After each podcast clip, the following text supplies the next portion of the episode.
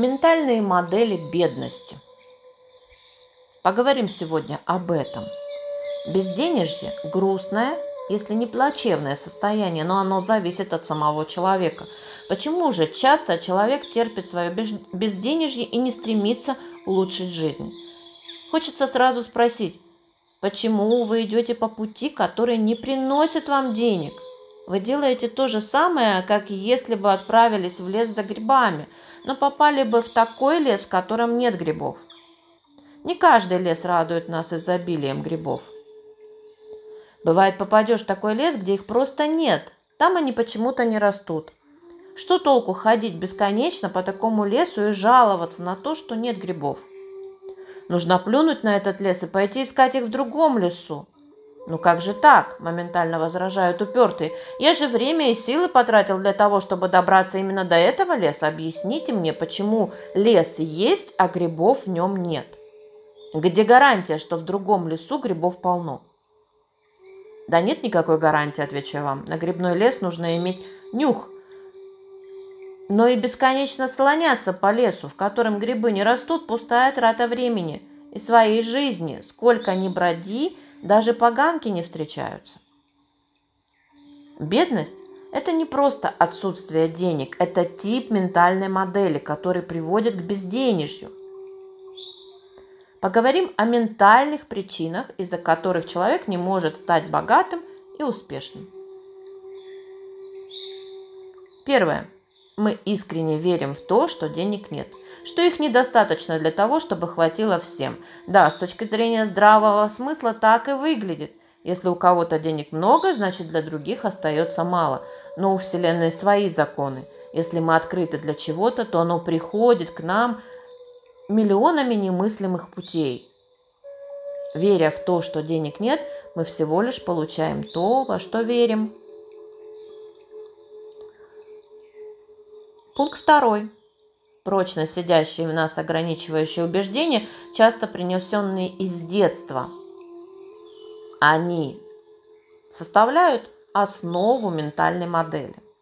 Одно из самых распространенных – деньги достаются тяжелым трудом. Или работая не заработаешь, или сколько ни работай, все равно не хватит.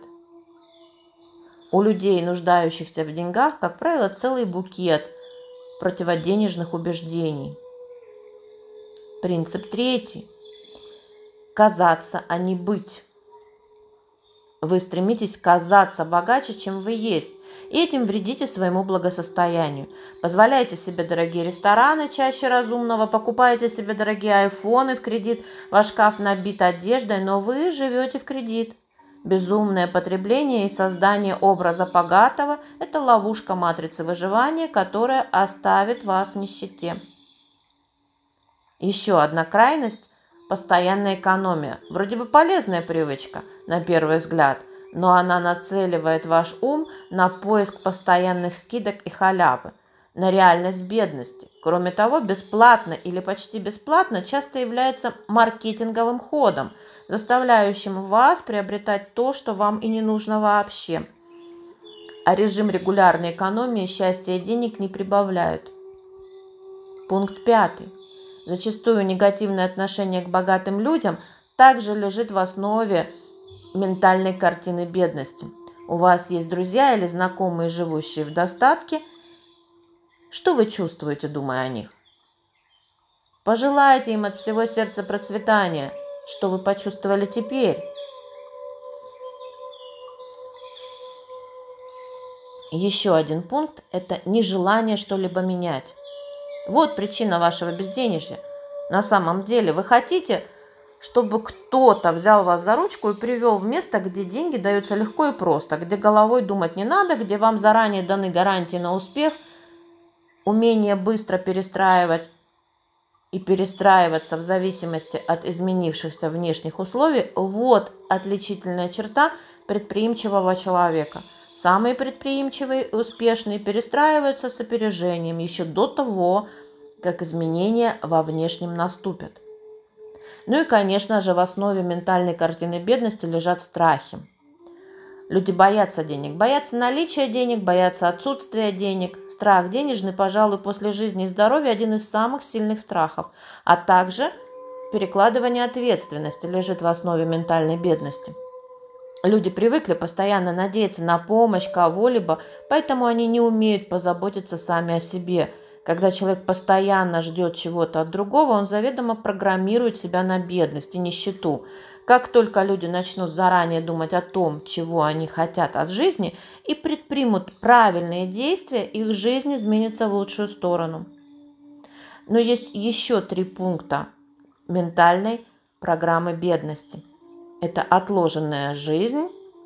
Многие привыкли откладывать определенные вещи на какой-нибудь особый случай, поэтому некоторые так не надели свое лучшее платье, не воспользовались красивым сервизом и не съездили в страну мечты. Такие люди не умеют жить здесь и сейчас, словно откладывают все лучшее на потом. Как только человек от этого избавится, его жизнь засияет новыми красками. Жизнь среди хлама – это тоже привычка бедных. У многих сложилась привычка тащить все ненужное и нужное в дом, поэтому они живут среди накопленного добра на протяжении всей своей жизни.